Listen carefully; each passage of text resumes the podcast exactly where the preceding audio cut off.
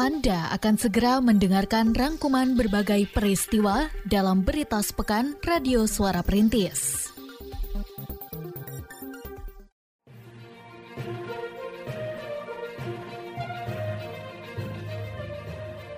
Berita sepekan Radio Suara Perintis FM Kota Sukabumi.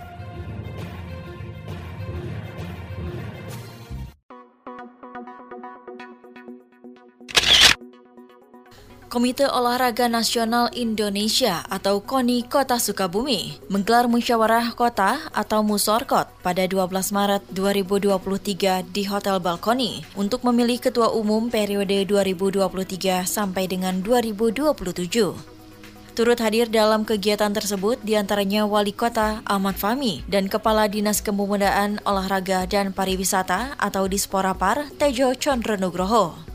Wali Kota ketika membuka Musorkot mengharapkan kepengurusan KONI periode 2023-2027 dapat semakin memajukan olahraga di Kota Sukabumi. Sejalan dengan tema Musorkot yaitu bersama membangun organisasi dan prestasi olahraga Kota Sukabumi. Sedangkan Ketua Panitia Musorkot Emal Hadi Pasa ketika ditemui pada 13 Maret 2023 menjelaskan bahwa setelah melalui proses pemilihan Ketua KONI periode 2019 sampai 2023 Haikel Reza Balfas kembali terpilih untuk memimpin KONI Kota Sukabumi periode selanjutnya. Dalam keterangannya, ia menyatakan bahwa dalam Musorkot telah disusun pula tim formatur yang akan segera menyusun kepengurusan yang baru. Ia pun menjelaskan kinerja kepengurusan sebelumnya akan dijadikan acuan bagi kepengurusan yang baru dalam pelaksanaan berbagai program. Uh, kemarin sudah ditetapkan tim formatur sebanyak uh, tiga orang tentunya nanti kita akan merancang siapa saja yang akan masuk ke kepengurusan uh, Koniko Tasukabumi pada periode mendatang kemarin dibukanya uh, secara resmi oleh Bapak Oh, masyarakat kemarin kebetulan dibuka secara resmi oleh Bapak Wali Kota Sukabumi. Alhamdulillah juga uh, pada masyarakat tersebut tidak ada riak-riak uh, apa namanya untuk tidak aman dan semuanya berjalan lancar. Alhamdulillah semua yang diharapkan itu berjalan sesuai dengan keinginan kita semua. SDN Dewi Sartika CBM memperingati hari jadinya yang ke-23 pada 13 Maret 2023. Peringatan yang diadakan di sekolah dan dirangkaikan dengan peluncuran aplikasi si ibu Cibima dihadiri pula di antaranya oleh Wali Kota Ahmad Fahmi dan Komite Sekolah. Kepala Sekolah Nana Mulyana mengatakan bahwa peringatan hari jadi tersebut dilaksanakan selama tiga hari dan diramaikan dengan bazar yang diharapkan menjadi ajang promosi produk UMKM.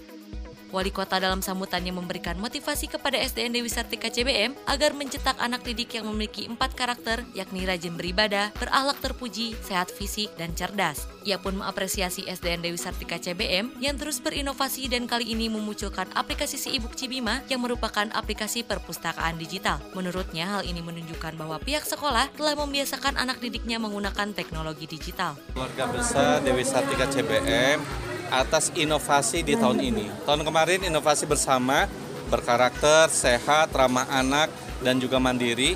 Tahun sekarang 2023 ini Dewi Sartika CBM meluncurkan inovasi si ebook e, Cibima, sebuah sistem informasi pembelajaran yang berbasiskan digital sehingga anak-anak baik mereka pembelajaran, penugasan mereka bisa akses secara langsung. Ini menunjukkan bagaimana kita harus beradaptasi dengan perkembangan teknologi dan anak-anak kita ternyata jauh lebih siap dibandingkan para orang tua ketika berhadapan dengan digitalisasi ini. Pemerintah Kota Sukabumi melalui Badan Perencanaan Pembangunan BPEDA menggelar kegiatan ekspos hasil survei patahan aktif gempa bumi yang dilaksanakan oleh Pusat Survei Geologi Kementerian Energi dan Sumber Daya Mineral Kegiatan yang dilaksanakan pada 13 Maret 2023 di Hotel Horizon dihadiri oleh Wali Kota Ahmad Fahmi beserta jajaran aparatur dari berbagai organisasi perangkat daerah.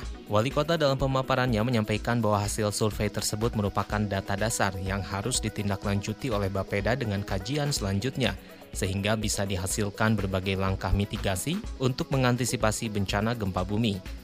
Selain itu, ia pun mengatakan masyarakat harus diberikan informasi dan edukasi mengenai potensi bencana Salah satunya yang disebabkan oleh patahan Cimandiri agar mereka bisa mempersiapkan diri seperti mendirikan bangunan dengan struktur tahan gempa. Ya, ini kan data awal ya yang kita dapatkan dari hasil ekspos. Tentunya dari data awal ini, ini menjadi salah satu tugas bagi kita melakukan langkah-langkah strategis mengantisipasi apabila benar akan dan mungkin terjadi. Nah, makanya Bapeda nanti akan kita tugaskan untuk melakukan kajian lanjutan, memastikan bahwa hasil ekspos tersebut memang sudah betul-betul harus diyakini. Karena masih data awal nih, ya. maksud saya nih. Ya, tentunya proses mitigasi, antisipasi menjadi salah satu kata kunci dalam rangka kita mengantisipasi terjadi musibah yang sangat mungkin terjadi. Dan ini juga perlu disampaikan kepada warga masyarakat, khususnya tadi ya area kawasan lembur situ karena mereka harus bersiap-siap yang mau bangun rumah ya yang mau membangun gedung-gedung itu mereka harus memperhatikan strukturnya dan komposisi bahan. Sementara itu Kepala Bapeda Kota Sukabumi Reni Roshida Mutmainah mengatakan bahwa pihaknya akan menyusun perencanaan terkait mitigasi bencana dengan menggunakan data dasar hasil survei tersebut.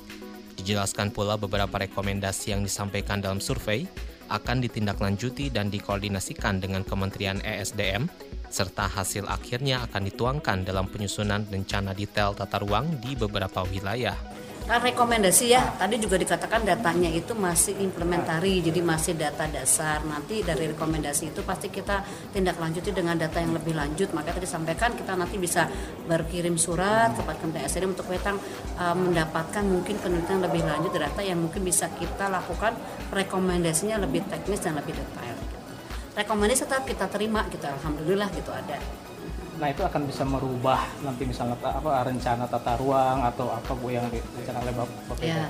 Uh, kalau merubah secara umum mungkin uh, tergantung terhadap substansi ya maksudnya gini uh, kebetulan kita belum menyusun RDTR belum semua kita susun jadi kita akan jadi ini akan malah menjadi dasar kita menyusun RDTR di wilayah-wilayah tertentu yang berdasarkan seperti yang tadi Sementara ahli geologi struktur dan tektonik PSG Badan Geologi Kementerian ESDM, Sukahar Eka Adi Saputra ketika diwawancari menjelaskan bahwa dari hasil survei terungkap beberapa hal seperti adanya pola semacam tarikan tenaga geologi atau ekstensional yang disebut pull apart basin di wilayah lembur situ yang tidak ditemukan dalam penelitian sebelumnya yang mengindikasikan jejak longsoran purba. Menurutnya, penelitian lebih lanjut harus dilakukan di wilayah tersebut. Temuannya ya kita yang pertama kita ada satu ini apa?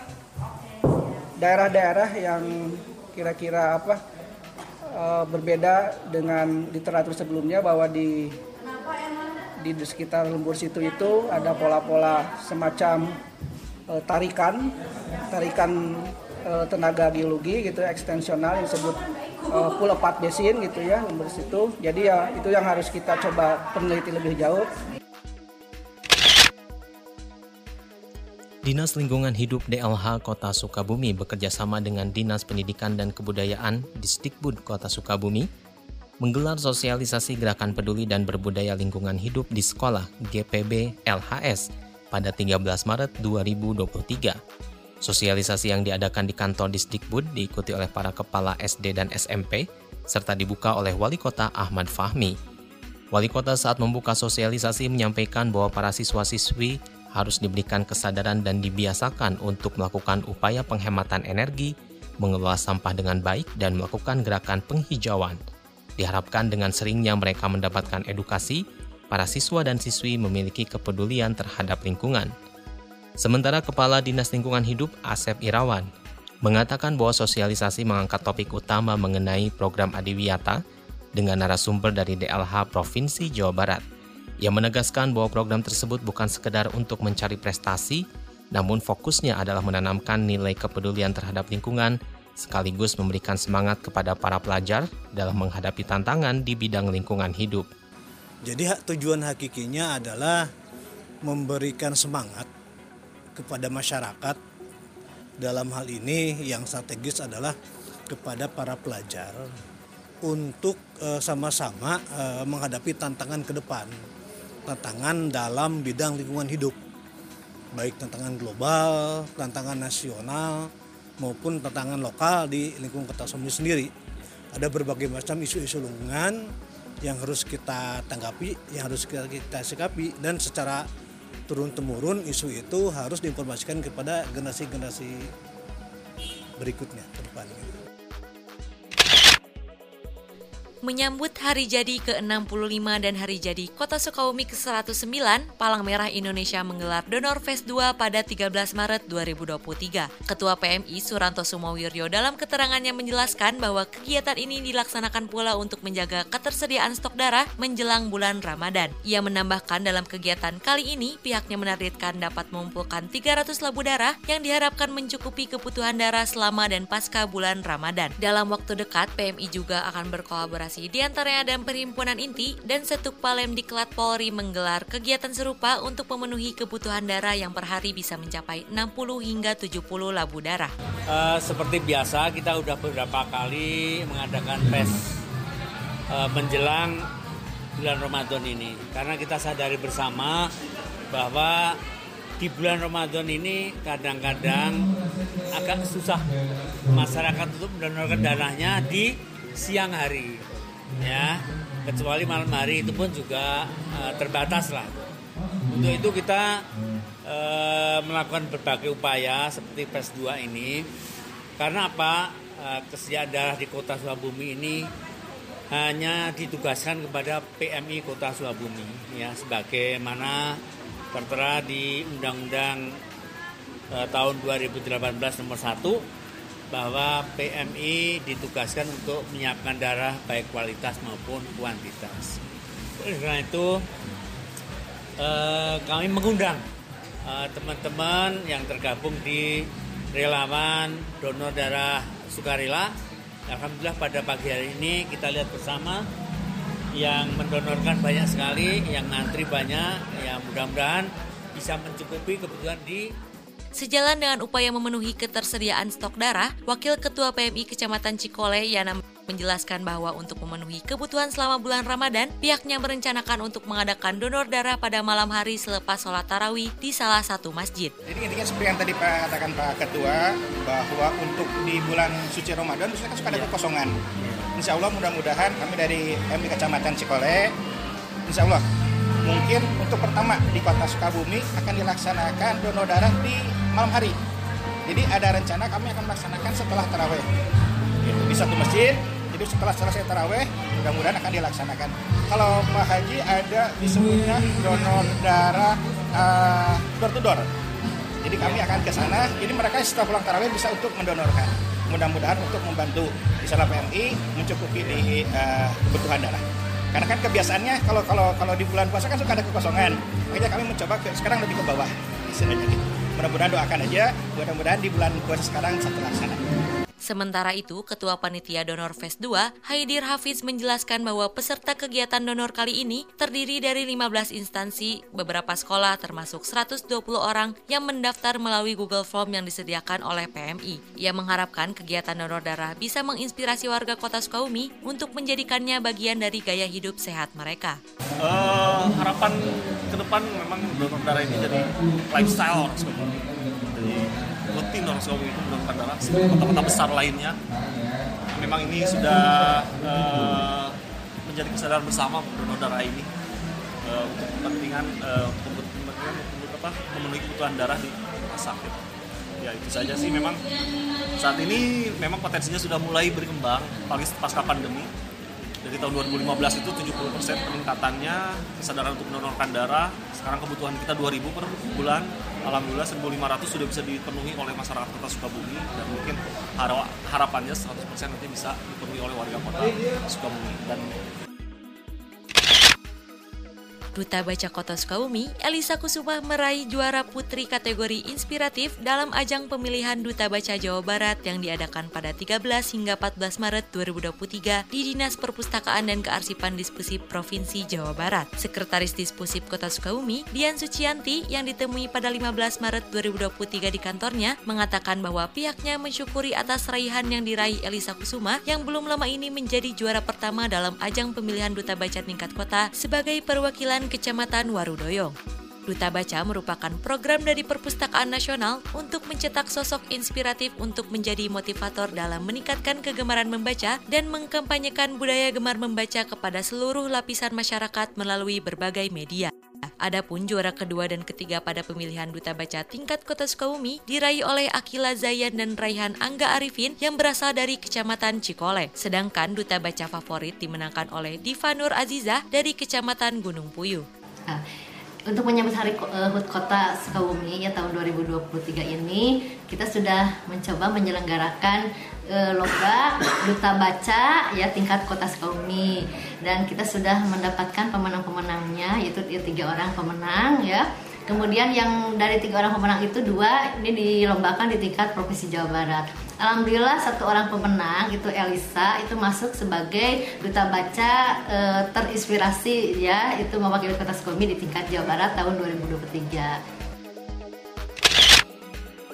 Pemerintah Kota Sukabumi melalui Badan Perencanaan Pembangunan Daerah menggelar musyawarah perencanaan pembangunan musrenbang tingkat kota dengan mengangkat tema seragam beragam pada 16 Maret 2023 di Guar Merdeka. Musrenbang diikuti oleh berbagai pemangku kepentingan, di antaranya Forum Komunikasi Pimpinan Daerah Forkopimda beserta tokoh masyarakat. Kepala Bapeda Kota Sukabumi, Reni Roshida Mutmainah mengatakan bahwa musrenbang tingkat kota merupakan bagian dalam penyusunan rencana kerja pemerintah daerah atau RKPD tahun 2024 yang ditargetkan selesai pada 1 Juli mendatang. Ia menambahkan bahwa dalam penyusunannya telah terhimpun 374 usulan masyarakat yang terverifikasi dan 80% persen di antaranya merupakan usulan pembangunan infrastruktur. Kalau hampir 80% adalah fisik. Jadi kalau tadi kita tadi uh, usulan itu banyak kita teruskan di DPUTR gitu ya. Hmm. Total anggarannya itu ada sebelah saya ya 148 miliar. Oh, iya, 148 miliar itu usulan tetapi kan nanti kami sesuaikan karena kan dia dalam perencanaan pembangunan penganggaran itu kan satu saja pendekatan secara partisipatif dengan masyarakat tetapi kita uh, kita masih punya pendekatan yang lain yaitu pendekatan yang top down kemudian teknokratik dan juga politik kita juga kita pertimbangkan untuk komposisi anggarannya. Sedangkan Wali Kota Ahmad Fahmi dalam pemaparannya menjelaskan bahwa dalam dalam penyusunan RKPD tahun 2024, pihaknya berupaya menjaga kesinambungan antara isu strategis nasional hingga lokal termasuk program prioritas. Adapun prioritas pembangunan yang telah ditetapkan adalah peningkatan kualitas pendidikan dan kesehatan, penguatan kondisi sosial, pembangunan infrastruktur yang berkualitas, menjaga stabilitas keamanan dan ketertiban, serta revitalisasi pariwisata. Kemudian peningkatan produktivitas tenaga kerja dan peningkatan inovasi pelayanan publik dalam rangka Smart City. Seperti seperti diterangkan wali kota, beberapa penjabaran program prioritas adalah pengurangan angka pengangguran dengan penguatan kegiatan yang menghasilkan tenaga kerja padat karya, mitigasi bencana, dan pengentasan kawasan kumuh yang diharapkan selesai pada akhir tahun 2023. Musrenbang tingkat Kota Sukabumi menghadirkan pula dua orang narasumber, yakni Indra Permana, Kepala Bidang PPEPD Bapeda Jawa Barat, dan Bob Ronald F. Sagala, Kepala Subdirektorat Perencanaan dan Evaluasi Wilayah 2, Kementerian Dalam Negeri. Uh, kawasan kumuh kumuh kita harapkan tahun ini kawasan kumuh ekstrim selesai di akhir tahun 2023 ini. Kemudian terkait kemiskinan, ini di antaranya kita menguatkan P2RW, kemudian lintas eh, institusi termasuk juga forum CSR kita lebatkan karena pengentasan kemiskinan bukan eh, hanya berada di dinas yang ada di wilayah Kota Sukabumi saja, tetapi unsur pentahelik juga perlu kita lakukan yang sifatnya infrastruktur maupun yang sifatnya non fisik. Untuk jumlah pengangguran jumlah pengangguran kita bagaimana kita lakukan pemberdayaan yang berhubungan dengan uh, pemberdayaan masyarakat khususnya penguatan pekerja apa penguatan uh, kegiatan-kegiatan yang bisa uh, menghasilkan tenaga kerja padat karya. Jadi kita diminta oleh provinsi untuk menguatkan UMKM.